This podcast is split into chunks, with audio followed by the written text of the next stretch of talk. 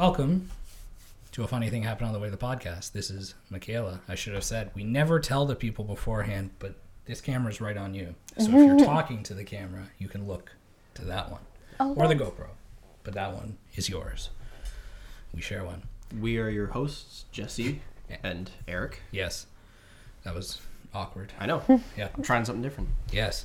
Um, I always like to introduce people in a weird way, basically by letting you introduce yourself because you know what you do. Okay, well, my name is Michaela, and I am from St. Catharines, born and raised, and I am a high school student as well as a mom and entrepreneur, as well as a model. Yeah. And the entrepreneurial business is modeling. Yes, Yes. um, I model and I coach other models locally. Makes sense to have the two sides of it. I can't really see trying to survive on just being a model to start out being that easy to do. But if you Well, have I a would business not be able to do it. no, So, not not having the body. no. Well, Uh, I guess you, there's all sorts of models. Yes. There's uh, spokesmodels and also like acting as well, like non-speaking. So it's kind of the same as modeling, but it's facial acting. I would do very well as the before people in weight loss ads. That's so mean to say to yourself. just find a yourself. lookalike that's ripped. Don't Yeah. say that to yourself. I'm joking. It's fine. I'm, Um, not, I'm not. If anybody's looking, I'm willing. So you say you've lived in St. Catharines your whole life. Is there any temptation to go anywhere else? Is there a bigger modeling scene somewhere else? That's My plan is to move to Hamilton and commute back and forth from Toronto because I feel like that's a smart business move. Because if I were to base my own company in Tr- Hamilton, that gives me leeway to work with Niagara as well as Toronto. makes sense. and not just that it's easier to communicate as well as um, commute back and forth from toronto as well as niagara because of the go system Yeah, that I mean, I think they're going to have full regular Go service to Niagara Falls eventually. That's on the horizon. Mm-hmm. Um, yeah, and cheaper housing too, because Toronto's Exactly. ridiculous for housing costs. exactly so instead of going all the way to toronto and wasting all my money i can live in hamilton and do basically the same thing It makes sounds like a quite sensible, well thought out place to be. Hamilton's an okay city. We occasionally do a wedding here and there in Hamilton, and There's a lot of one way streets. there are. A lot That's of the only streets. issue. Yeah. Other than that, street it's a and king city. street Um, every entrepreneur has a has a story or a reason as to why they became an entrepreneur, and you're you're you're rare because a I think you're the youngest person we've had. How old are you? 18 Okay, So, definitely the youngest. I I uh, remember what I was doing at 18, and it was not running a business. No, No, 18 i was in my second year of university probably still coming to grips with the ex my own existence i would say at that point well, 18, I was either in my last summer of college or first year of of university or college. I didn't go to university. I know I said that, but yeah, that's impressive. So why'd you start? What was what's the beginning? What was the driving factor? Well, my father raised me with a very strong business mindset. What'd your father do? He was a truck driver. Okay. He dropped out of high school and he didn't want that for me or my siblings, so he pushed schooling on us very strong. And I took more of a business and more of a more of uh, how would you say it? I don't even know, like a leading leadership role. Because I was also in the air cadet program, so I mm-hmm. like taking the leadership, and I did um, go up through the ranks to the rank of flight sergeant. So I did do drill, and I did marksmanship, and I was a drill team commander, and I did do teaching.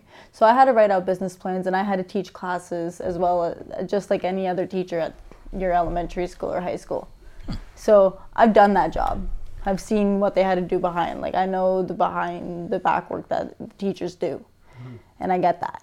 Not just that, I'm also a mother. So I mean, at 18, I don't see any other mom many around here, and it's hard to be welcomed in the community. You could say, like, I mean, I don't have many friends. I'm mainly just involved in the industry.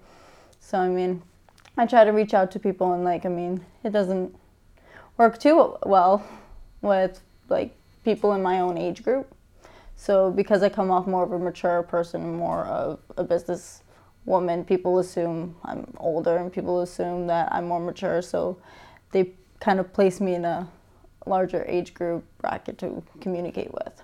It sounds quite functional. I think I've always sort of fit in with a slightly older You have. crowd. I tend to. I tend to date older. I tend to just associate with older people more. I I don't know. Never fit in with people my own age as much. And I, when I met you, when we first started communicating, I wouldn't have thought you were 18. So you do present yourself in a professional manner, which is good. Um, I always thought it was weird when I was starting doing the wedding business that I was being hired by people. I look older. I know I do. It's a running joke. It's okay. uh, but people would always be surprised, and I'd be able to get away with it because there were people trusting a 21 year old with thousands of dollars to do their to do their wedding and documenting the most important um, kind of memories of their life.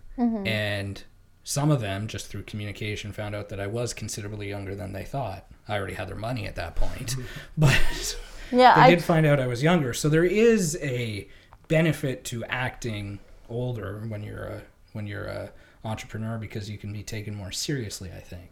Mhm, I totally get that because there's people who want me to represent them as an agent, but I'm more into the coaching. I don't want to be an agent. I want to be like representing the people. I want to more so help them and train them so they can be on their own way and be their own business, be their own entrepreneur, and take control of their own career. I want to help them. I don't want to take control of it. So when people come to me and say, "Hey, do you want to be my agent?" Because I have people who do come to me from Toronto, from Hamilton, from the states, who message me saying, "Hey, I want you to represent me or my child," because I do have parents come to me as well. Because I do have parents who do trust me. So I mean, it's quite honoring that the fact that people want me to do this and that what I've accomplished at my age. So I mean, I'm quite happy, but I mean, I'm still willing to help them, and I want to help them. I that's one of the main things that I want to do with my company is just help other people get into the industry, whether it be modeling, dancing, singing, acting. I have connections to multiple parts of the industry now.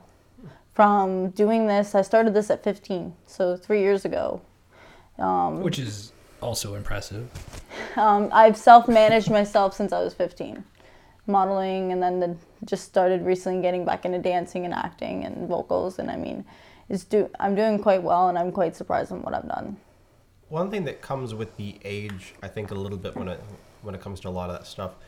Do you find that maybe there's a lot of parents that are harder on their children than perhaps they should be, or they're pushing some kind of vision onto their children and all? I totally get that. Uh, it's one of the darker sides of things, but yeah, I, I know my it's out there. my parents pushed me to do great. Like they wanted me to go through university. They wanted me to do really well and pass high school on time and go on a, the track they wanted me to go on.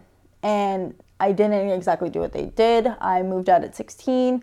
I had my son at 17. I've been living on my own and I'm doing quite well and they're very surprised in how well I'm keeping myself. But they have to understand that they're also the ones who raised me to be the woman I am and to be the mindset that I have. Because if it wasn't for my parents, I wouldn't have this business mindset.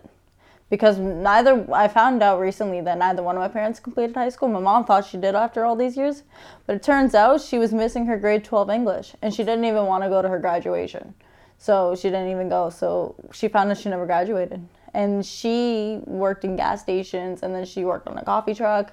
And then now she moved to Alberta and now she's a manager at a giant tiger. So I've learned the business aspect from my mom. And I worked in gas stations when I was 15 to 17. And then now I'm recently working as a fry cook at a bowling alley. It's good to have some versatility in, in the jobs that you've had. I know younger people these days seem to have a long list of very like different jobs that they've had because people are less so sticking to just one thing, which is, is both advantageous in that they have multiple skills, but kind of you start from the bottom every time you go somewhere new, so it can be frustrating, I would imagine. Yeah. I started with paper route at 12 years old. Yeah. I did that for three years. That's a good start. No, It it's is. but it's terrible money. I hate to be fair. I started in August, so I was starting going into the winter, and I had like uh, over hundred houses to do by myself. And I did it Wednesdays and then Thursdays, and then the Thursdays are like the papers that are like this Yeah. thick. I don't So- know how well they paid you, but it was not good. It was like a dollar a paper. No, I made I think sixty four dollars a month. yeah, yeah. I think it was around and I had to work. fifty bucks a Um, so sixty four dollars a month, and I worked two days a week, so eight days out of the month Hmm. for sixty four dollars. Yeah, It's terrible money. And then and then your hands are all coated in like the, The ink, yeah, in the newsprint. Yeah, it just rubs off on all the door handles and Yeah. stuff in your hands. And after the paper route I did, I worked at a gas station for six months, and then I transferred to another gas station for a year and a half, and then I left for maternity leave, and then I moved to Alberta, and then I, hmm. Yeah, I moved to Alberta in a lovely time. Um, I flew there, and then I ended up going homeless out there with my mom because a couple situations happened with the landlord.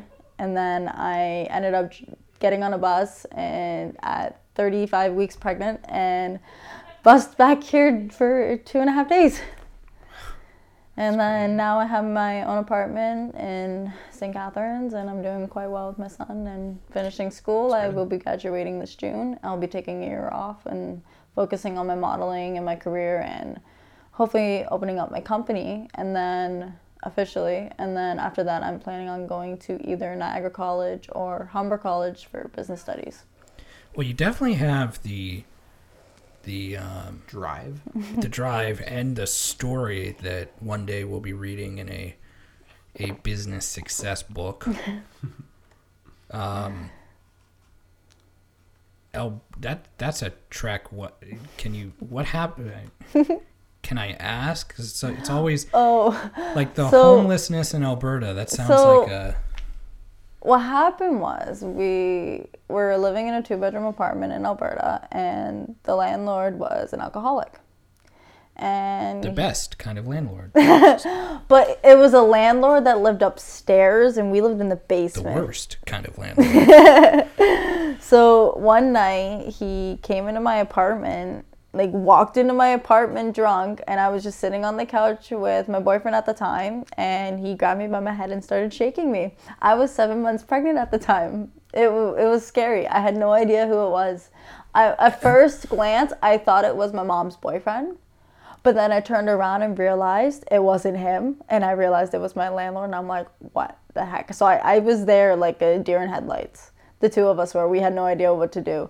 And I just let him walk and just go back out and shut the door. And then I ran into my mom's bedroom and told her what happened. And she went upstairs and he farted in her face. Yeah. Disrespected. Yeah. And then we called the police.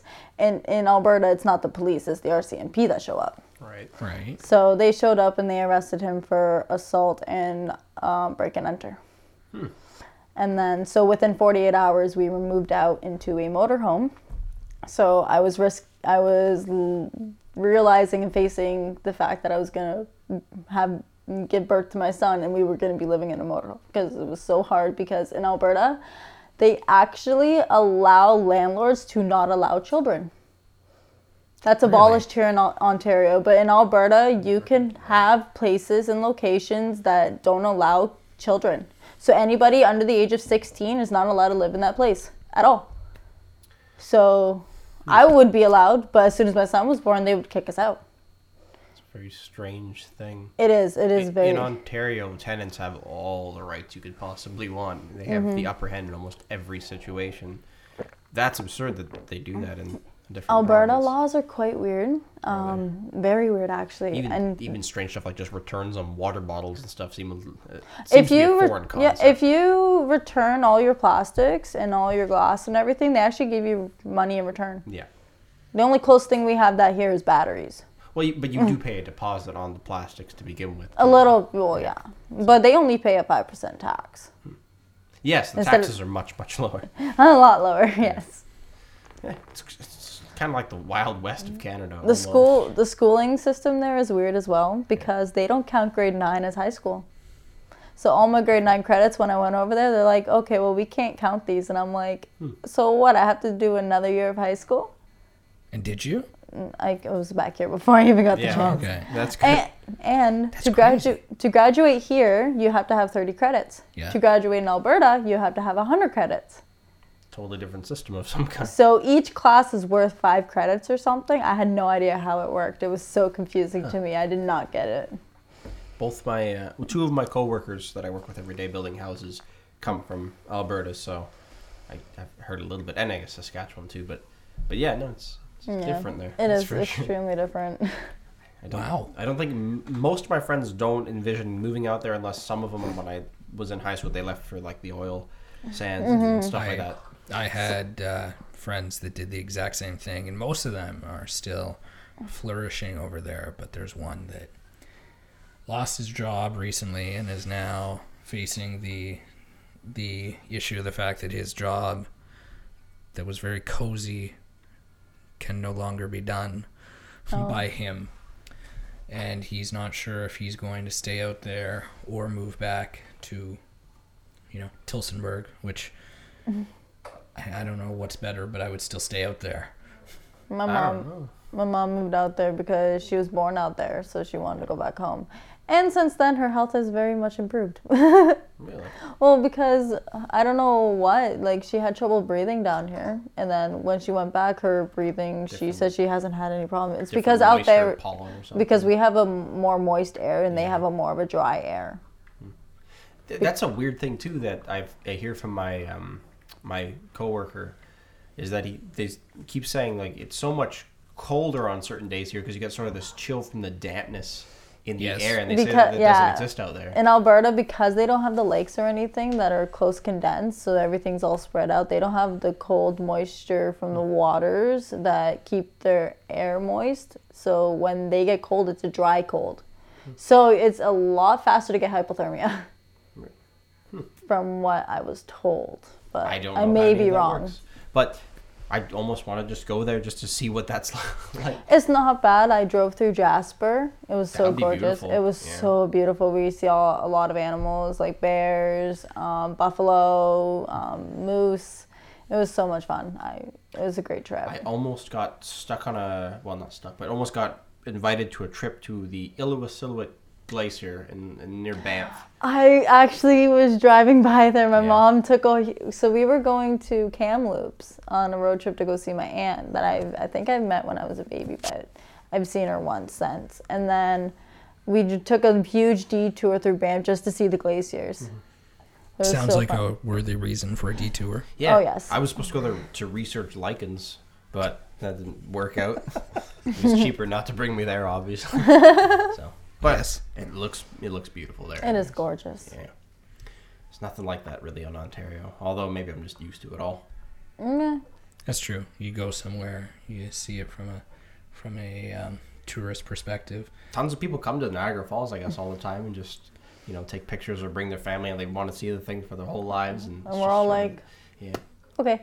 I, I can appreciate the beauty of the falls, but when I go down there, it's either uh, there in the summer and there's too many people to actually enjoy the damn things, or you go there in the winter. And I actually find the the winter falls to be pretty because of the ice, but then it's just freaking cold. kind of thinking about photography rules and all that around the falls, sort of jumping topics. Do you find it's different to um, model in, say, Toronto as opposed to here? Like, is there different rules about where you can shoot and, and what you can do? I don't really know. So in Toronto, it depends on the time and day, I guess, If because you need like a permit to do certain things. You know, I don't even think because I, I haven't shot in Toronto much because I have a transportation issue because I don't drive Okay. and I don't have enough money to pay go every single week to go back and forth with or without a Presto card. Mm-hmm. And when I do shoot in Toronto, it could be location or it could be in a studio. Usually it's studio, and but when it comes to shooting on location, I wouldn't seem that it would be too difficult because I actually get to experience this in the Supermodel Canada competition where we do get to go shoot on location in the summer. It's going to be really nice. I can't wait. I've seen clips and videos. So I've seen what they've done in the past. Mm-hmm. And they're also and like the one shoot they did, it was sponsored by HP. You know the um, tech- Packard, yeah. yeah, the technology company, and they did like a huge promo shoot for them. It was so cool. Huh. Interesting. I know, I know in this region all the time because I used to walk around with a camera on my neck like every single day for about two years. you get told to get out of a lot of places in this region. I'm just even walking through something as simple as a parking garage. Or security is just trained to just tell you no photos, get out of here with the camera. Yeah, I haven't had that problem here in St. Catharines myself that I can remember, but I've I've heard stories like the parking garage in St. Catharines. I've heard um, a photographer who had a model just standing on the one pillar, and the security guard came by and they're like, "Hey, get off there! It's private property." Yeah. So she got off, stepped two steps forward, so they're no longer on the property, and they continued shooting, and he can't do anything. That's fair. So I mean, I thought it was a funny story. I think Montebello Park and They the- close at dusk, so if you're shooting like after that, but I think you can shoot there during the day. I haven't seen any problem. You are supposed to have a permit there if you're a wedding. oh yeah, And really, the permit for that is uh, so there's no other events that are going on and and whatnot. so the public can't just like barge in as yeah, well. but uh, yeah, They can't really close it off either. No. no, yeah, you can say, "Oh, we have a permit," but unless once there's a permit, you have somebody from like the the St. Catharines Parks and Rec or something, which I doubt that they do. Um, it's probably just for the the well being. We have a a mutual a mutual acquaintance who booked a wedding at a park, and they double booked it, so there was some sort of I can't remember. I think it was like a reenactment or a tour or like walk of the park on the day of the wedding, and they had to fight to mm-hmm. keep their wedding area blocked off from people. And there was merit there. Like when we were shooting in Dominican, the the ceremony space was blocked off by caution tape, which right off the bat isn't the most beautiful in No. photos or video. Not at all. But just by that alone, you know, it's really beautiful uh, watching a, a bride who's just sun kissed beautifully walk up to her her soon to be husband and then in the background of the shot you see two fat people in speedos in the background taking pictures. That's what happens. Yes, I know. If you're dealing with a public space, then you gotta be prepared for all that. Although that's what Photoshop's for, if you don't want people to intrude on your shots, I guess. Yeah, a little bit harder for video. No, it, yes, you're. I feel sorry for you if you have to do something about that. yes. I, I love editing photos, and it's not too hard to deal with that kind of stuff. Do you want to edit 30 frames per second? No. Uh, it's a don't. living. Um, I don't know how you So- do it. So you have a lot of photographer connections, I'd imagine. Oh, she yeah. just did a black and white film shoot with Brian Caparici. Oh, he's doing the film stuff. And I asked her about it because it's weird. Your face is popping up everywhere A little bit. because uh, G3 photography just opened up a studio and then I saw her face there. she was in the she was in some Penn Financial commercials done by Mitchell Cool. Riley Pictures and I saw her there. and then I'm checking Brian Caparici's story on Instagram and lo and behold I see her so then I message her and I'm like, "What did you think of Brian Caparici?" So what do you think of Brian Caparici? Yeah, curious. Oh, he's a great guy. Honestly, it, it was a great shoot. We How'd you connect? So he made that post. He made a post on the Niagara photographer model group, and he said he was looking for a model for a quick thirty-minute shoot. And I jumped on it and was like, "Hey, let's shoot! New photographer, new person, new connection." Turns out we have a lot of mutual friends, and um, he turns out he shares a birthday with my son. Oh, I thought that was quite funny. Very well respected photographer in the region. Criti- think- critically acclaimed. Yeah. I don't think we've ever said anything but positive things about him. He is a business genius Yeah. in the photography world. He has a. He's hopefully going to be on this podcast, Brian. Hi. Hopefully. Hopefully, we're trying. I His schedule is hard. I don't want to scare him away, but I do want to have one criticism as, as one thing that we've done. Okay. One thing about him. He's he's an excellent photographer. I like all of his stuff. He's a But he's been on this film kick for a little while. And I, I don't know. I'm not I'm no film expert, but I had been shooting it for like many many years prior to that because I also got on a film kick at some point. I think the way that he shoots film is different than the way he was doing his digital stuff, and I think I, I don't know. I, I, I want to ask him why it's so different because he just seems to just he, he did a lot of like landscape stuff and just weird shots, and it, it's very different from what he normally does. And I don't know. I feel like I'm I'm he almost treats film as if it's an entirely different thing. You're allowed to critique. Yeah. I, I don't really have enough to say about it to really be on point with what I'm getting at. That's There's problem. his shoot with her. Just swipe through the story. I That's haven't even key. seen this. Used- What? Oh, oh, He uses a Rolleiflex. Uh, he just drips Yeah, of he money needs a though. Rolleiflex. Do you know how expensive that camera is? so that's Michaela. It's a Uh, good Oh, shot. that's pretty. I don't know what the legalities are on this. We were but I'll- shooting I'll- out front of um. Do you get these photos from him? I haven't received them yet, But but, you I- will, right? Oh yes, I will be. When you They're get good them, can you send them to me so I can put Oh, them yeah. so that way the people that are listening can see? yes. Is he darkroom processing like his own stuff, or is he sending it out? I I think he's darkrooming He is himself. Yeah, It's he using his mentioned. bathroom. Hmm. They they come up pretty good. What do you think of my Rolleiflex Of black and white Of course, he has a freaking Rolleiflex though. That's like I don't know how much that particular one is, but they range anywhere from a thousand to like two thousand dollars just for an old film camera. They're they're great cameras. Wish I could afford. It was that a fun of shoot. Like it was a fun little shoot because it wasn't too cold, and then so I could. It's been a few nice days. It has There been has a few been. nice days, and I hope it stays. But I read the weather, and it's not supposed to. I guess. It's gloomy, but it's going up to like 13 degrees on Thursday. So spring is, is peeking through. Spring is finally. sprunging. Spring is springing. Um, I don't know how you can word this right, but it, it's always interesting. When when Michaela and I met, she made note of it, and she is a model that is breaking barriers because she's one of the first models I've met that is continuously able to get work while being under the height restriction that many modeling agencies have. Yeah. What is this height restriction? You have to be Five. tall to be a model. yeah, and I am not that. Um, so usually it's five seven. Um, most Which people push tall for top. five eight. Um, and I am actually sitting at five foot three. I have been sitting at this height since I was twelve. So I don't believe I'm growing anymore. Why do you think the preferential treatment for taller models? Um, actually, there is a reason behind that. Is because when designers um, make their clothes, they need to make sure that it's easy to like adjust when fitting models. So you want a taller model that's narrower, so it's easier for you to adjust fabric that's either going on the runway or going on a shoot. Instead of like having to add or remove a bunch of fabric despite the height and the size that's the only reason why they have like specific requirements and why majority of the agencies don't allow lower than that height because it's hard to find fashion work.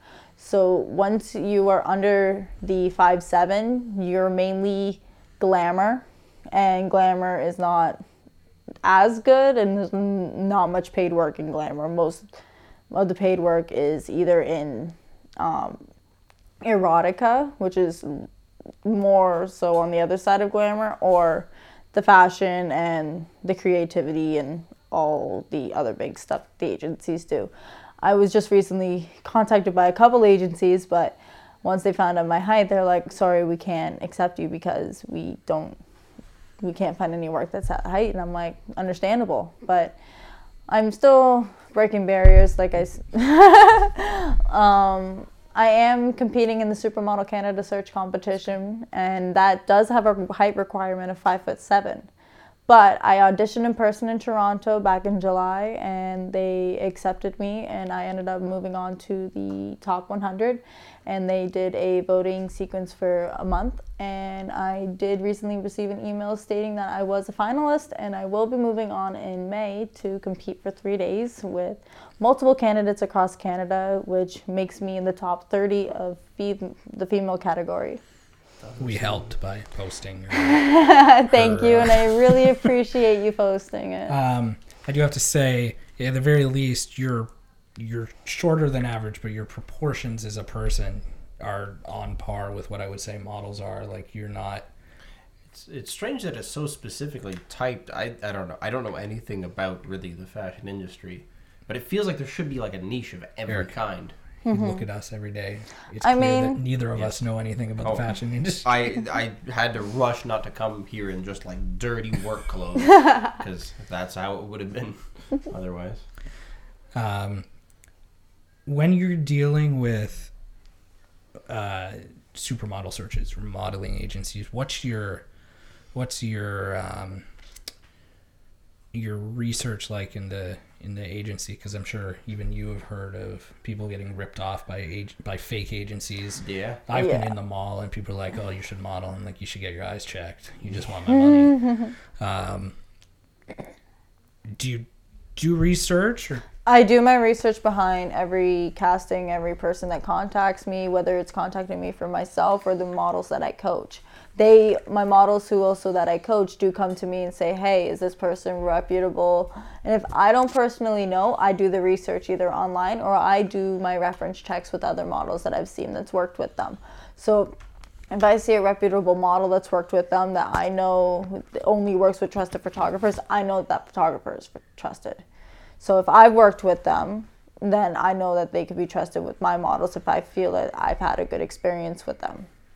So that goes for mo- photographers, that goes for makeup artists and hairstylists, that goes for directors of creative teams and designers. So I make sure that every situation that whether I'm being put in or any of the models that I coach are being put in or is a safe environment for everybody. I mean, if only we had a a short film that needs a bunch of teenage-looking people that need to be cast, we could. Uh, because we do. Yes.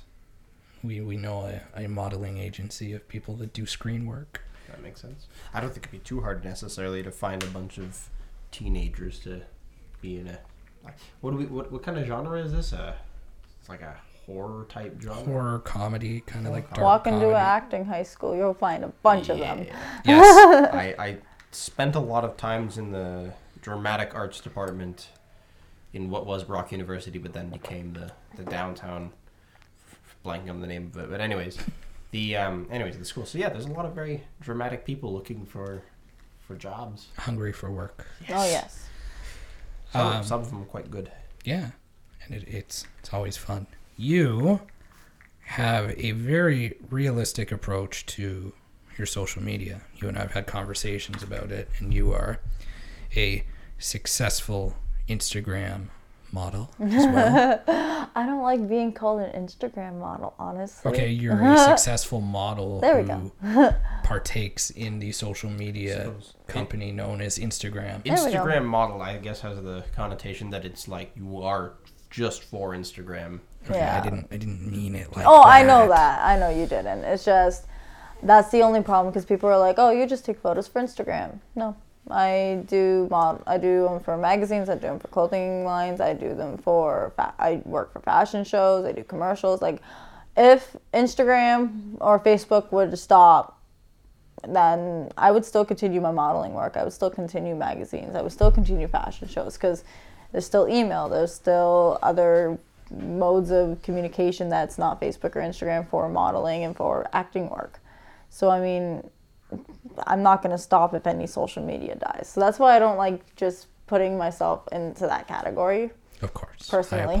just a personal preference. Uh, have you found a way to break the barrier and monetize yourself on Instagram or anything like that? Or is it just a marketing tool for you?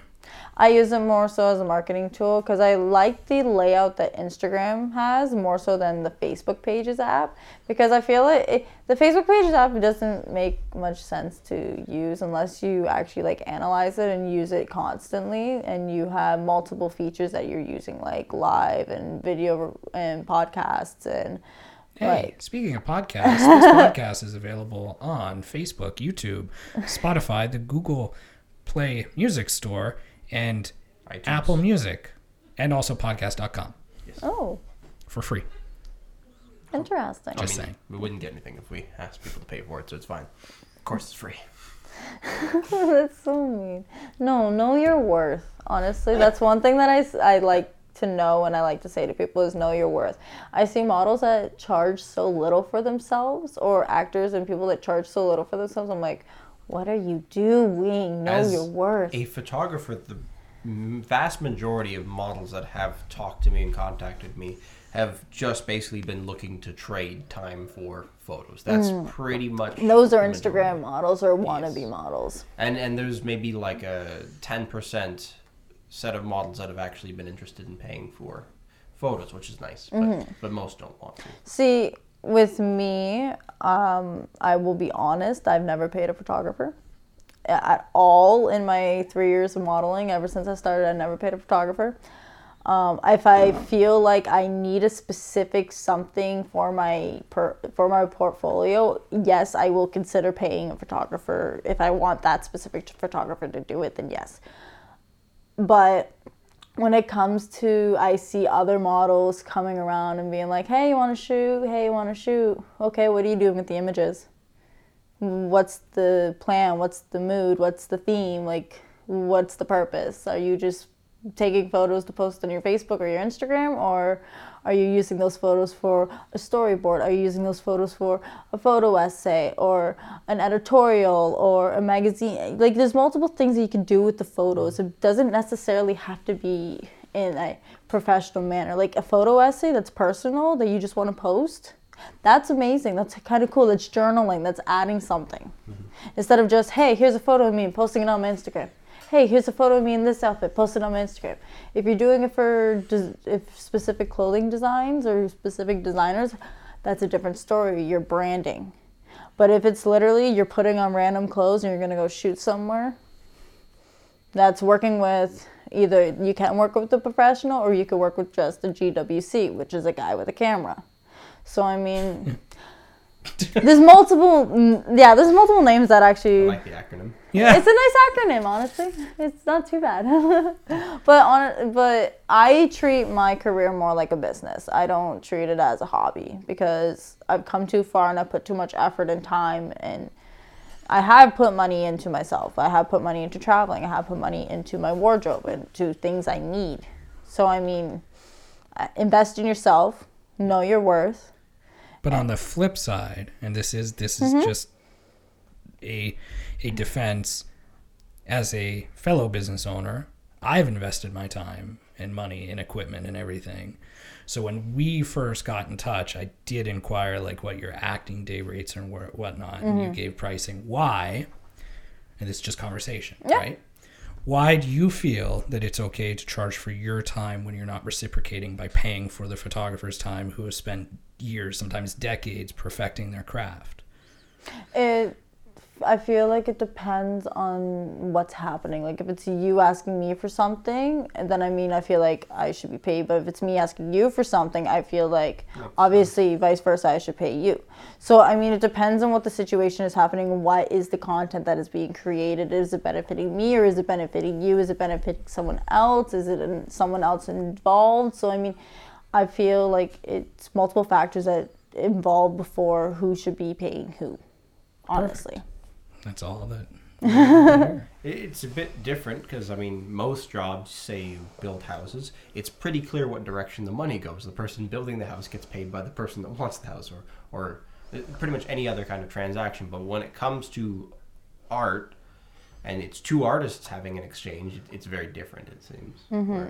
I mean, if it adds to both people's portfolios, I feel that it should be a collaboration. Yes if it's only benefiting one and the other is just doing something that they normally do, then obviously there's something that needs to happen.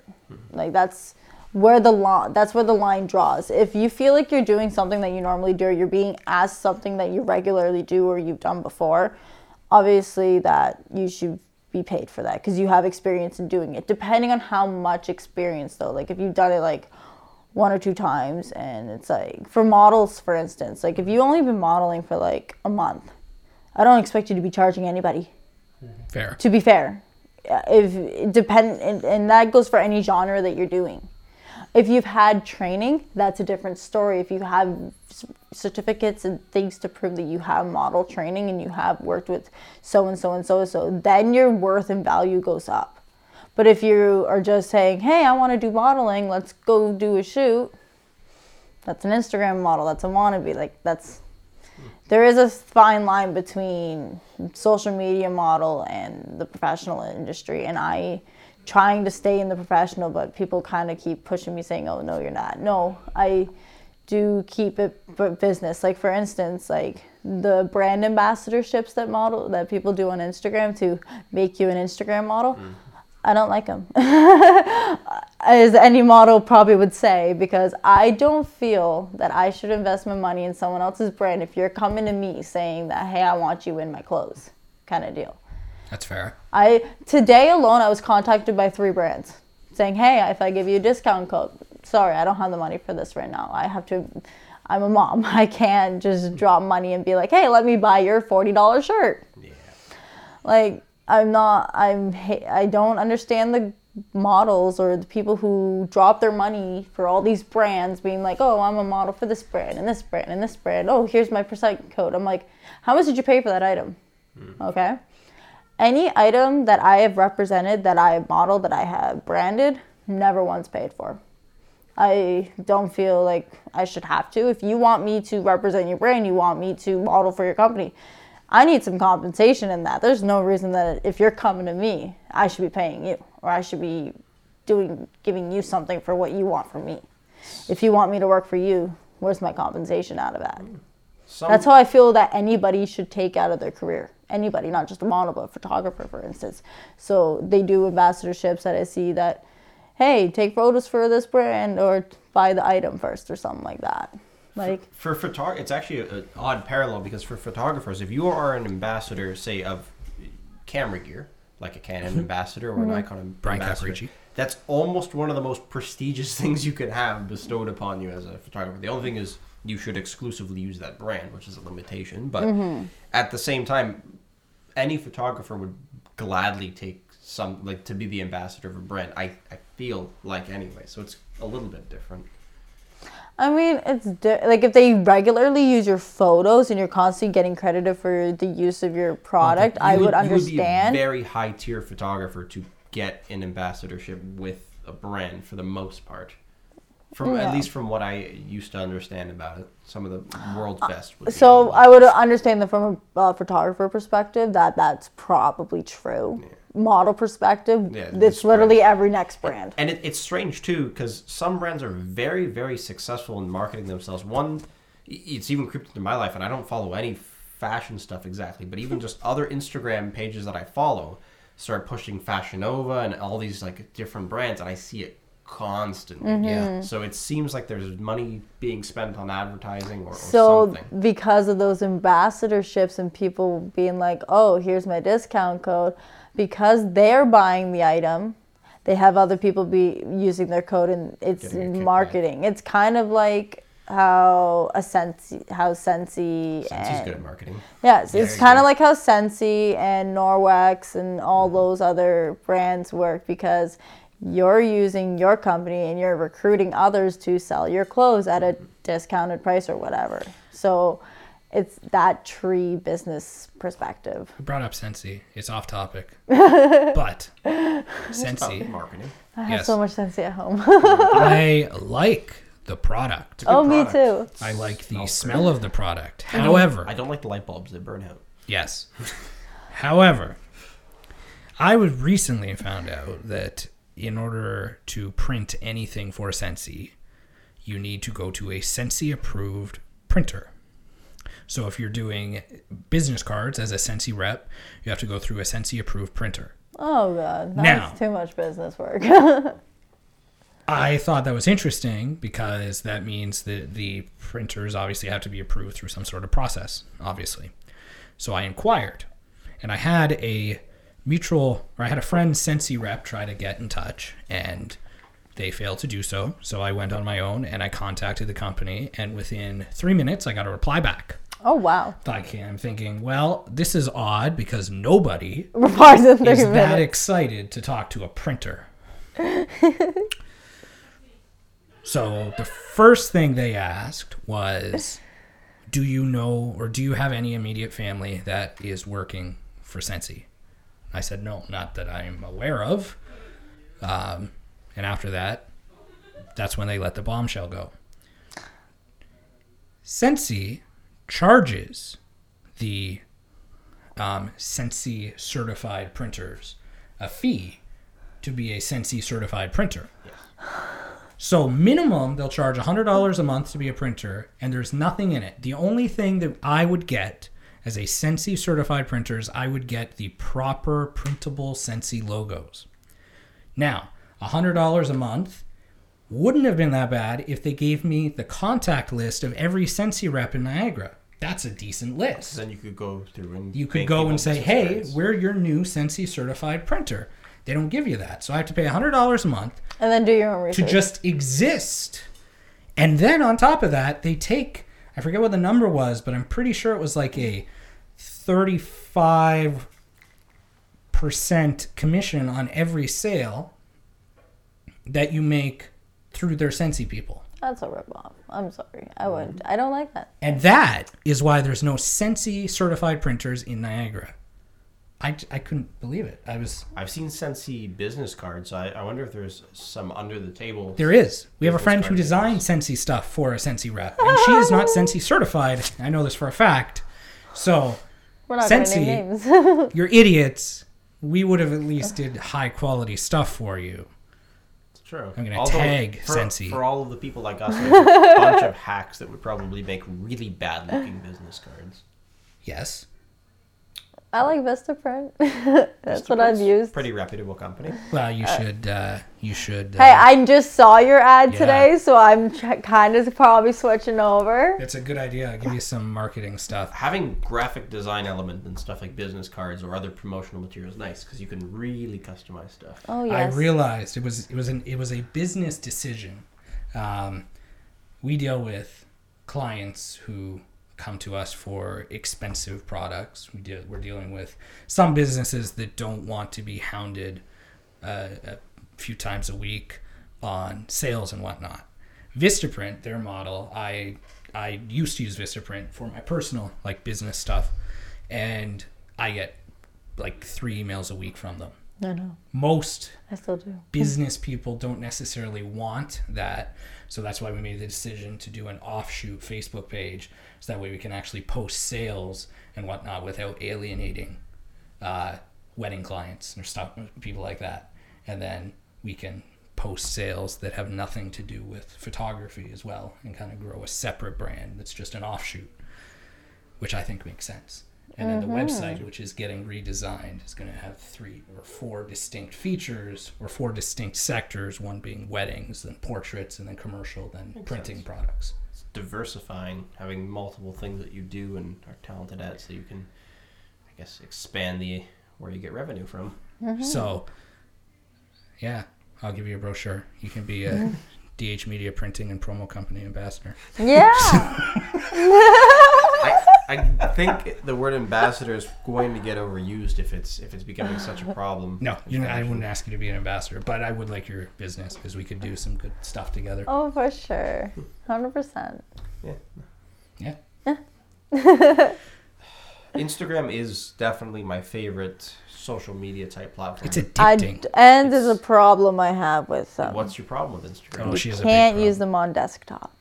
yes, That is- actually, you're right. You can't post and you cannot do messages through desktop Which on is the Instagram. biggest issue I have. It is a big issue. The reason I didn't even use Instagram, I think, until like 2014 maybe, is because all of the photos I took were on my desktop, and, and it's a Yeah. hassle because now the only way that I, I can do it, and I do time to time do it, is transfer all of my photos Photos to my phone. phone. You know and what I it's do now? so it's such I a do it management so nightmare. often. I've got a better idea for you now, Eric. What's that? Upload all the photos you want to the NAS. You have the NAS And app it on can your post phone, directly to. and then you can just download from the NAS and go that way. That's what I'm handling. Oh no, that's not any. ones. That's not any easier. the The issue with that is that Well, a I desktop like computer is set up to be a very efficient file managing system for the way we work with photos. We have Lightroom catalogs and we have just folders designated with stuff. It's so Terabytes much, and terabytes. So much easier to post than that. Mm-hmm. But from a phone, it gets ridiculous. And every time you post a photo, there's a separate version of the photo now. Yes. That's a compressed version that Instagram has, and it just gets cluttered. So yeah, I, I actually totally agree with you Why do you think Instagram does that though? to keep. I don't know. I don't. Maybe there's a way of blocking ad. No, you, you can't block ads in the app. I don't think. But on a desktop, you would be able to. So I'm not sure. Maybe I like because I, I do go to the actual desktop website of Instagram sometimes to look through photos, and I like the it is. website. It it's looks just okay. it needs. I think eventually you'll probably be able to. I'm sure the CEO of Instagram, which is now consequently what the CEO of Facebook, Yes. I'm sure they have said why you can only use it on your phone because I'm sure originally it was solely for mobile photos, right? That was the whole point, Maybe it's just easier to develop Insta, for only yeah. mobile. right? Inst- Yeah. like Insta photos. I miss the old Instagram icon. I, I don't know. The rainbow. Yeah, it, it was the, The, brown, brown camera thing with, with the, the rainbow. Polaroid kind of looking. Yeah. thing. I I had said like I find it to be the most um, rewarding bit of social media because you can't on Facebook get people to like a post 50 times No. but on Instagram you can and it's very attainable to do that Eh, depending. I mean, I have over 5,000 people that follow me on Instagram. I can't get over like 125 likes. And well, you if, can but you don't like doing that no, another because we've talked about oh my god, there's a whole other You have factor to to push a that. ton of hashtags most. No, No. no, it's Not for her. No, not me. No. Wait, Even no before matter- you even say it, let's think about it. Let's Eric think like a model for a second. What can a model do, Do. to guarantee more likes? guarantee likes. What does she have to post? Seductive material. There you go. it, it makes sense. I hate it. I don't do it. I don't like it. No. Hmm. Like even just unclothing, like just in like bikinis or just like anything in that sort, just gets more likes. You go through her feed and the ones where she's dressed uniquely. Like when we met, she had just completed a steampunk shoot, which looked really cool. Not as many likes as some very scantily clad photos. I, I mm-hmm. don't know if that's ever really going to change. There's No, human nature at the core of it, and just people are, you know, of all varying levels of intelligence can all agree on one thing, and it's they kind of like the seductive nature of many different types of modeling shoots and all all that stuff. Even when I take off my shirt in a few Instagram photos, it sometimes works better. There's a problem that I've seen. People like selfies more than professionally taken images. Or cell phone. Really, I have seen selfies get more, more, more likes than professionally taken images. in in the case of my Instagram, I don't think that's true, but I don't really take. Very Well, when it comes to a model's perspective or like a female perspective in general, like if you take taken like a sexy selfie or just a selfie that makes you look better Mm-hmm. than what, what your professional looks, then people are just gonna like those. Maybe there's a sense of um, authenticity to it as well, where it's just You, the model and yeah. the camera, and it's not this. There's not this layer in between of you know, was what's photoshopped, what's going on. This is a professional thing. It, it's not as, as personal, maybe. Mm-hmm. My personal Instagram photo doesn't have any selfies, so I can't even say, yeah, that's true. You don't have any selfies. I don't have any selfies on mine either. I'm I trying to find to. one. It's all, oh, that's a selfie. That's the three of us. That's at the not super liked. No, I. I Not definitely liked. don't get more likes on my selfies. If Although, were- Justin takes a lot of selfies. We Ju- our, yeah, Justin, eh, my videographer, exclusively is a selfie person. So he has 1,100 fans, and he does well with selfies. on selfies that are actual selfies, not me testing lights. Averages. Where the hell are your selfies now? Um, lower than I thought. Actually, that's 40. That's 40 20. likes, yeah. But he he he is a Instagram fiend. So, um, Seems like Instagram is the only place left for the most part that's just photos exclusive. Because the Flickr was pretty big, maybe like six, seven years ago. I hated Flickr. You couldn't download images properly. No, I, I It took a it took a little like I don't know. There's a little trick that I had to do like log into like a specific browser or something. I forget what it was. it was a lot about the photographer's rights, so it probably didn't let you download just because copyright. Yeah, no, like there was some ways that were letting me, and then some that Yeah. weren't. Some some have uh, would reserve their all rights reserved, and some would just be Creative Commons and things like that. But it was very much geared towards photographers. Like you could uh, upload full resolution photos, and it looked they looked really good. Mm-hmm. The interface was it was okay for its time.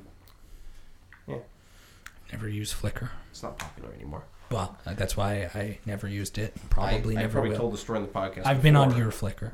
That's probably the first and last Flickr I was on. I, I had a microcosm of fame on Flickr because I bought a camera right around the time a camera came out, and when people were reviewing it, it wasn't even available in Canada yet because I ordered it from the states, and people used my photos in the You felt reviews. like a badass. So I got I have like across a set of like ten photos, probably like five million views, nice. and I don't. It means nothing because nobody commented, nobody engaged them, but. I was like, I just started doing photography. I'm like, how did this happen? How did this? Yeah. Yeah, never came back. I mean, I, you, it still was better than Instagram. I could easily get like Over a Instagram quality is terrible. it is terrible. You just get like a thousand. Facebook quality is views and worse though. Instagram is weird because I can't like they they obviously don't say what is going to work, but there have been some crappier photos that just do so much better than like say the best of the best of our photos. Some of them do well and then some of them are like, well, I'm just going to delete this because the stars were not in alignment today. But a lot of it is just, I guess, random timing because I'm trying now that I have more time to pay attention to the peak times of when our followers are online. And that sometimes works.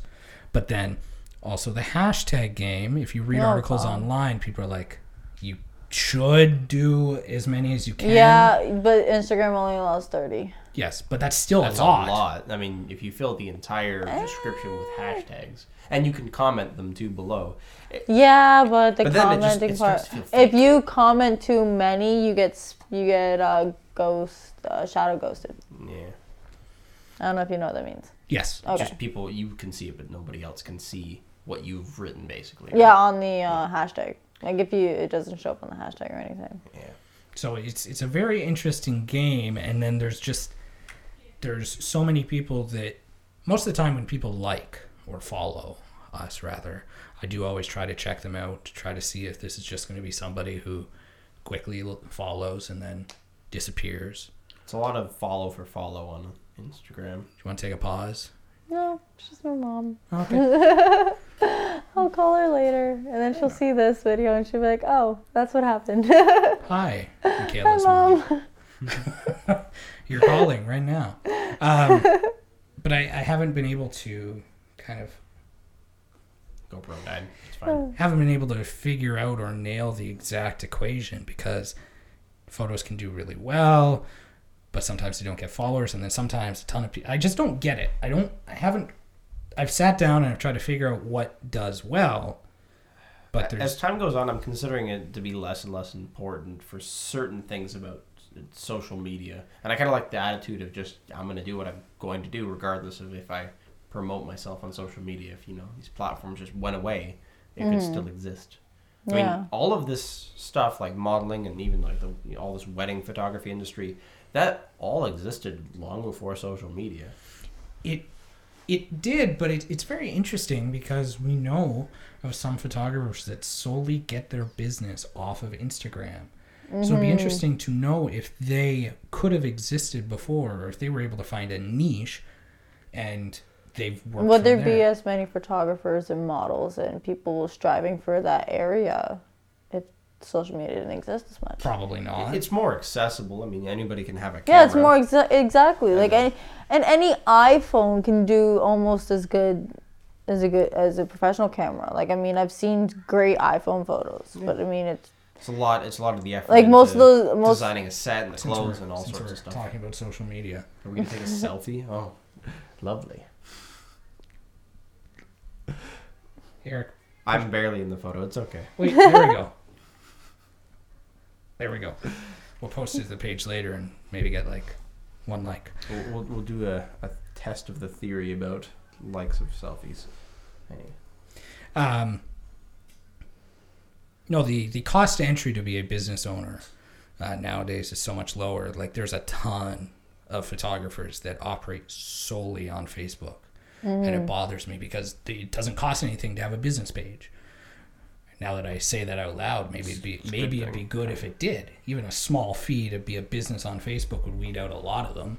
well, any of the promotions or the ads you want to put out, you got to pay for. But you don't need to. But yeah, for that's the only thing. years we were able to operate mostly successful with no paid advertising Mm-hmm. and then now we've got into it and we've had better success in certain areas um, i've never had anybody book a wedding off of an advertisement so i don't think that most people are sitting on facebook thinking i can't wait to see all the wedding videographer ads on facebook No, because that's every how i'm gonna book. you know what it is. I find that anybody who's looking for weddings, they do post on Facebook, but either they're posting to their friends or like. I see a bunch in like mom groups Oh, and yes, I know. I'm on those mom groups. a lot of groups. Yeah. I am there, and I know. and Oh, you- or I'm beating you, tagging you in yeah, you know I'm there because I, I see you like everything I say. I appreciate that. We uh, Hey, We always have to engage in everybody else's. That's what I do. I engage with everybody else's social media posts, so it builds them up. Like people don't understand how much just liking and a small comment on your friend's stuff actually course. builds a lot. People don't realize that. I did a I did a workshop with somebody, and he had said basically, if you run your business right, there's no shortage of money in the world. I mean, technically, eventually, like you get to a grand scale, yes, there is a shortage of money, but there's realistically no shortage of money. Like everybody, if they do it right, can run a successful business. Mm-hmm. And I learned over the years that being, I mean, when I started out, there was a small ego, but it wasn't a deserved ego, and now there's not. But I went to competitors who I might not have been the most polite to, and I apologized and just said I, I was a young guy, and there's enough money to go around. Like on the wedding side of things, the wedding industry is a $4.3 billion industry in Canada, bigger in the States. And then when you assume that most people spend a good, like, 25 sometimes percent on their photo and video yeah that's over a billion dollars that's that's a lot of money mm-hmm. that's more than enough for everybody to survive. And I think the modeling and fashion industry is much bigger. bigger So Yeah, it is because it keeps growing because there's always new fashion fads coming out, but and there's always the next new phase. That's the other thing. But the next new face that's five foot seven or five foot eight. That's the problem. well just tell your photographers to shoot lower You'll No, yeah, just do a better angle. Like make sure I'm just in heels and just make me look tall. Like I mean, I do tend to look tall in my photos. People do are very surprised because it's when they meet. me. proportional Yeah, it's very proportional. I do have to ask. I know you've shared some stories, but I always find it intriguing without mentioning names because we don't like doing that. Nope. You have dealt with more photographers on a professional level than I ever have. you have to have some horrible stories Um, or some interesting stories. I don't want to go. I've had interesting stories. I mean, I've had a photographer message me like off social media asking me to come over and get lucky, even though I'm underage. And they that's mentioned a al- bad move. they mentioned alcohol, Uh-huh. and I was 18 when they did this. And they then I mentioned, well, I have my I have my kid, and then they're like, oh, well, they can sleep, and I'm like, excuse me. I haven't worked with that photographer since. No. I've associated with them. So. I've talked with them, but I don't think I will shoot with them because I no. I've seen other people that worked with me that left, like either my team or whether they just stopped talking to me or whatever. I see them work all with all these other people that don't work with me anymore, and it's like, oh, it's interesting because I love the work that they're producing, and it looks so good, and I'm like, huh, wish I could do that still, but I'm like, I just don't want to put myself in a position like that. To be personal. kind of it, it's good to have a sort of set of guidelines you want to follow whether it be moral eth- ethical or anything like that but like if it's something is a no-go zone for like who you would work with then it's good just to Exactly. Honestly, like that's what I do. I I do screen anybody I've worked with or any person that I had bad experience with. Like like that's why I want to help others because there's a bunch of people that want to get in this industry and there's people that have the drive and that have the determination to do it and I want to work with those people. I want to be the one that helped them through what they want to go through so they can be like, "Hey, yeah, she helped me." And that's what I want to be known for, someone that's helping. Like I don't want to like demand everybody for money. I don't want to like say, hey, like, make sure that my name's on that or whatever. No, I want to help. I want to grow other people and promote other people and make sure that everybody's working in a safe environment. Because I don't want anybody else getting hurt or anybody else getting taken and all the lovely old another child missing in Niagara. I don't want that because that's why I do the screening. Because there's people that are being scammed and saying, "Hey, come do this modeling gig," and lo and behold, you never see them again. And that's terrifying I I've had those. Pe- I've had those contacting me, and I and Yeah, I'm like, I've no, I I know I've the scams. Mm-hmm. Screenshots of contact or conversations with people saying they're with an agency or something like that, and it turns out to be scammy. Yeah, scamming agencies scammy. are terrible. I've I've seen them. They've contacted me. I've seen other people contact them. I've been with. I have friends that have been with these agencies, and they're like, "Yeah, they scam me on my money." I'm like, "Wish you talked to me, because I already knew about them." There's almost a social awareness that's coming about though. Like on Facebook, I've had people message all the members of like group, so like a buy and sell group or, or whatever group it is, and they will message everybody and say that this person is scamming people or these people are scamming people. Watch out for this. Watch out for Mm-hmm. Yeah. that. And it's people are sort of teaming up. They're sort of fighting back against it. It's it's interesting. Like it's kind of misleading because I hear about some agencies being scams and then I see good things out of them. So I'm like, I I hear the scam and I've seen the scam, but I also see the good side that I, I'm like, mm-hmm. huh, I'd be a person they scam because I'm not the height that they want. That's hmm. kind of what I'm thinking. They try to go for the girls that are wanting to do that and are not exactly the height or what they're exactly looking for, and they just make them think they are and that's where the scam comes in and it's like it's ridiculous there's i don't i know of like for sure of like two or three i'm not going to name them but i mean Of course not. I don't know, um, but I mean, I just if I see people who are being contacted with them, I totally give them my input, but I'm just letting them know that's my input, that uh, what I've heard from the industry and what I've researched. So it may not be factual. So I mean, do your own research as well, but it's always good to get references.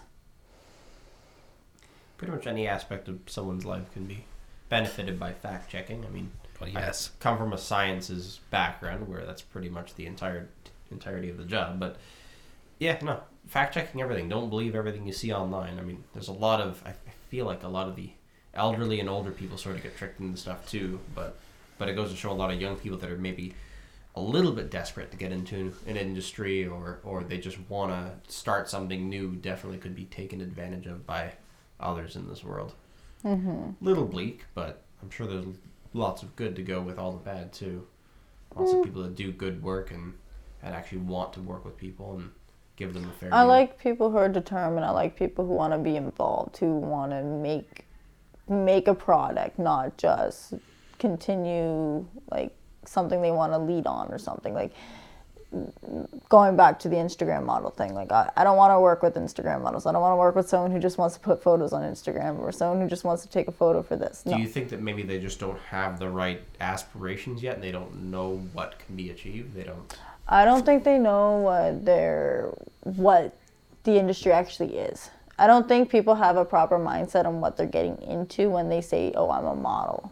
Because people just assume, "Oh, I'm taking photos of me in clothing and I can post on Instagram and there we go. So you think that's maybe a little bit insulting to the rest of the models? It really is, honestly. Um, we've put in hard work. We put in tears. We put in early mornings, late nights, overnights, no sleep, like multiple nights of sleeping with your makeup on your face, like working the next day with the same makeup on, just adjustments, and like there's multiple things that we've done and that we work that we deal with that Instagram models don't understand.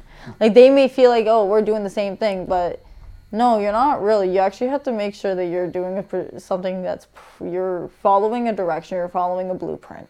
You're following someone else's vision. You're not following your own, which is what the difference is.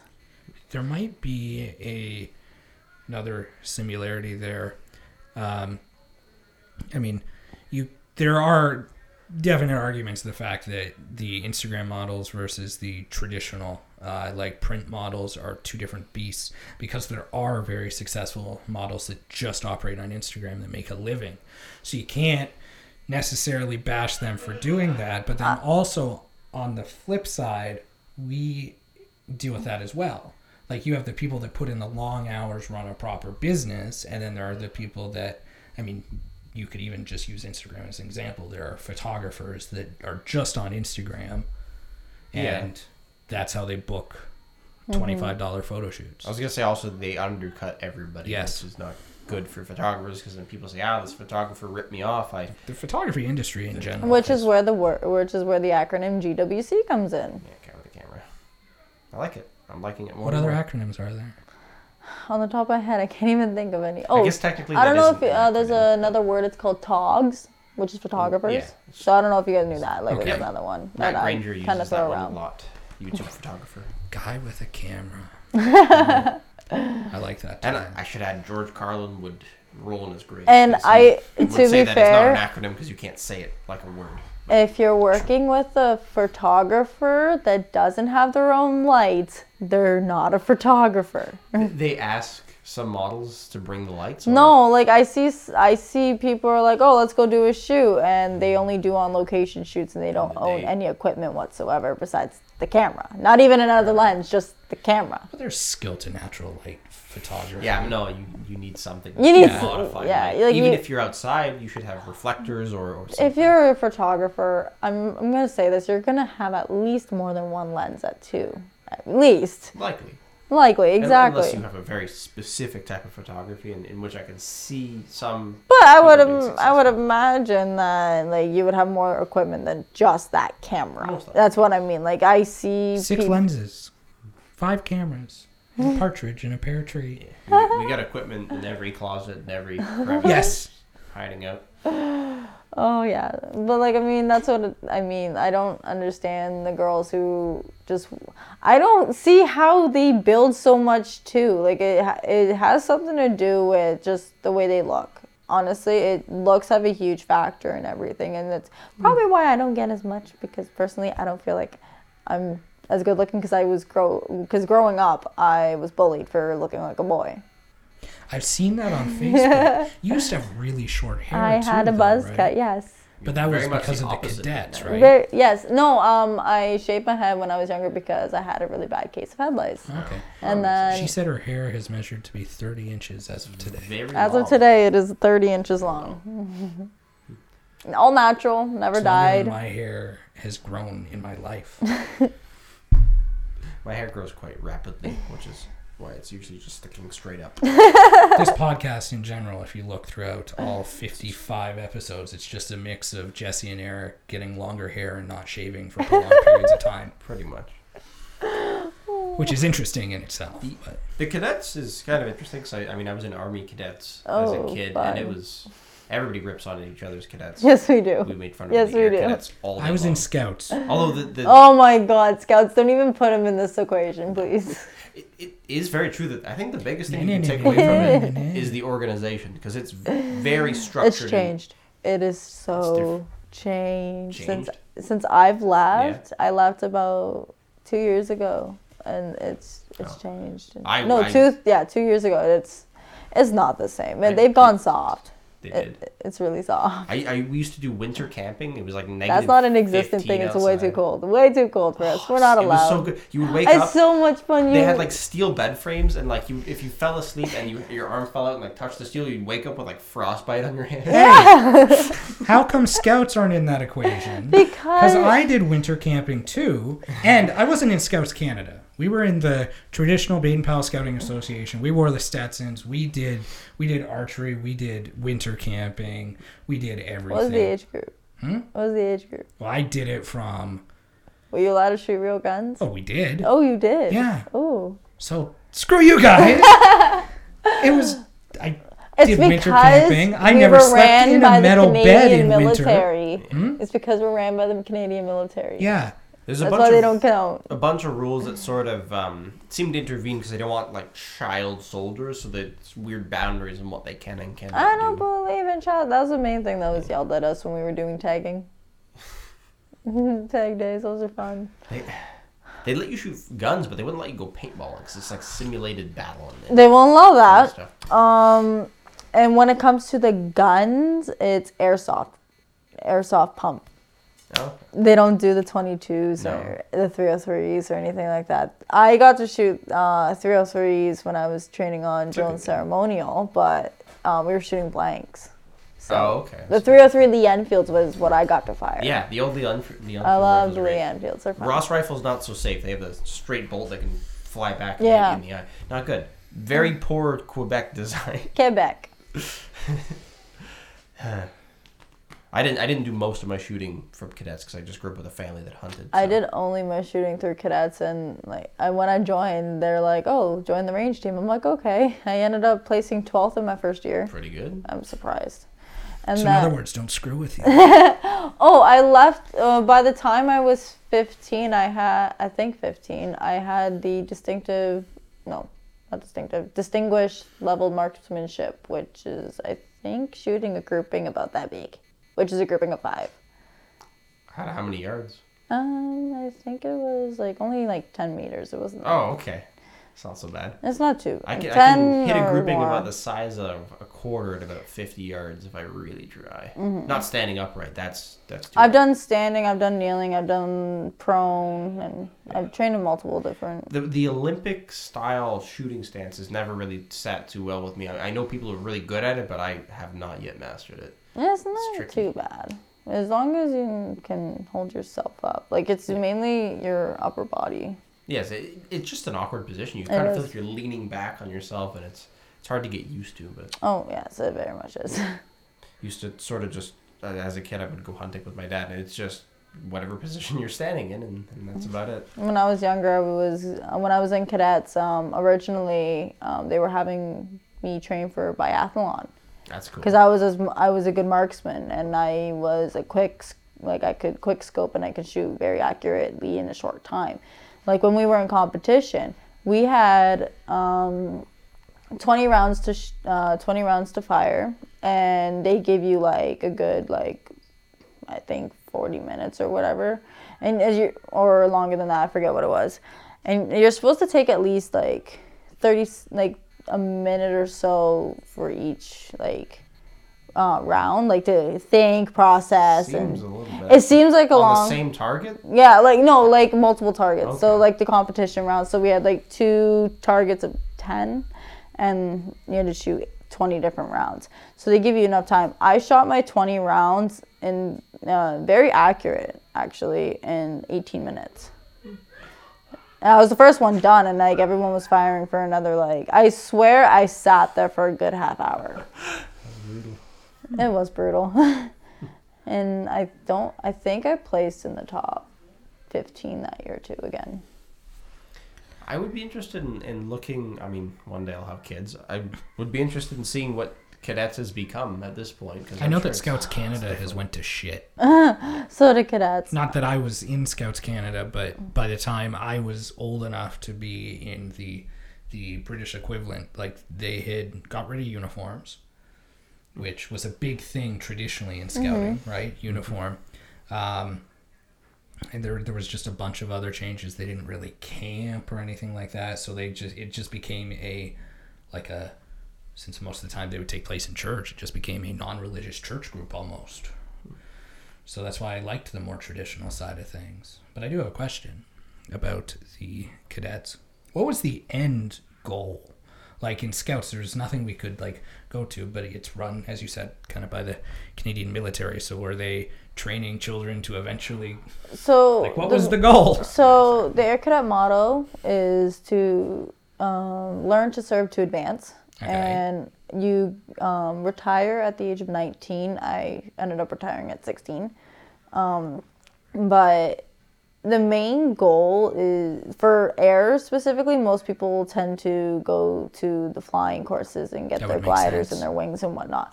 For Army cadets, I see more para and more people moving into the military going through Army cadets. Same thing with air. With air, I find they teach more leadership and more commanding than the other two elements. And then with sea, I don't I don't know much on sea cadets, but I know they have um, you can get your scuba diving license through them. That's one thing I learned, and your sailing license I, I and guess all if that they're paying stuff. for it, that's great. I Which is the same thing with the pilot's license, and same Yeah. thing with the That's para. Neat. That's neat. I've been scuba diving since about the age of twelve, but Never been. it's it's pretty good. I don't do it as much now. I think I destroyed part of my sinuses. I just get a massive headache. Oh, But it's it's cool. I, I love snorkeling at the very least. Mm-hmm. He's been chased by fish. Yeah. but I see like the main goal for cadets is to become a good. i would just say like a proper citizen of society because I mean it's just I I like the program, and I don't think it doesn't promote you to move into the military. It would love for, like it's a great start for recruitment and whatnot. good and it teaches preparation it's a good preparation. But then when you if you were to move on to the uh, military, some I hear from my friends who have moved on that it's a little like it's not frowned upon exactly, but like I see people like getting like picked on or whatever just for being in cadets then moving on Hey, to the military. I was picked on because I was in scouts, so the exact same thing. Once again, picked on tonight. It's been the first time in years. it was fun. Doesn't matter. I'm an upstanding citizen, so it worked. Um, I mean, I hope I am. I'm helping others, so that's what I'm trying to do. I think it's very. I, I don't know what the statistics are, but it seems as though because there's so many different types of businesses to be in. Years ago, if you wanted to be a a a um, like turnkey entrepreneur, you'd sell Tupperware, and thankfully, that's not the only option now. You can sell Scentsy, Yeah. but there's real guts and courage to be an actual independent entrepreneur. Because while there are Scentsy reps and they do work for themselves and based on the the tax situation they are completely self-employed. So yes they are entrepreneurs. When you are peddling a product that you are making that you are creating that has no um, outside existence Yeah. outside of you you're you are a upstanding member of society and you are living the Canadian dream. So you just have to keep plugging at it and yeah, that's Hmm. It's a fairly positive note. I feel like almost that's where we should wrap up because it's so culminating. well, it's true. Um, I don't, I don't know if I want to keep talking. no, okay, fine. You just have to you just have to keep up, keep it up and we'll hear from you. There will be a book. I want to hear about homelessness in Alberta. Maybe we'll have you back on and it'll be a, a totally different story to tell. We should Oh. get we should do a like round table with different guests that we've had. We've talked about it. Try to Yeah. mix and match. But now we're talking. So have a good night, everybody. Thanks for watching. Say goodbye. Um, Bye. Goodbye. I'll put your information.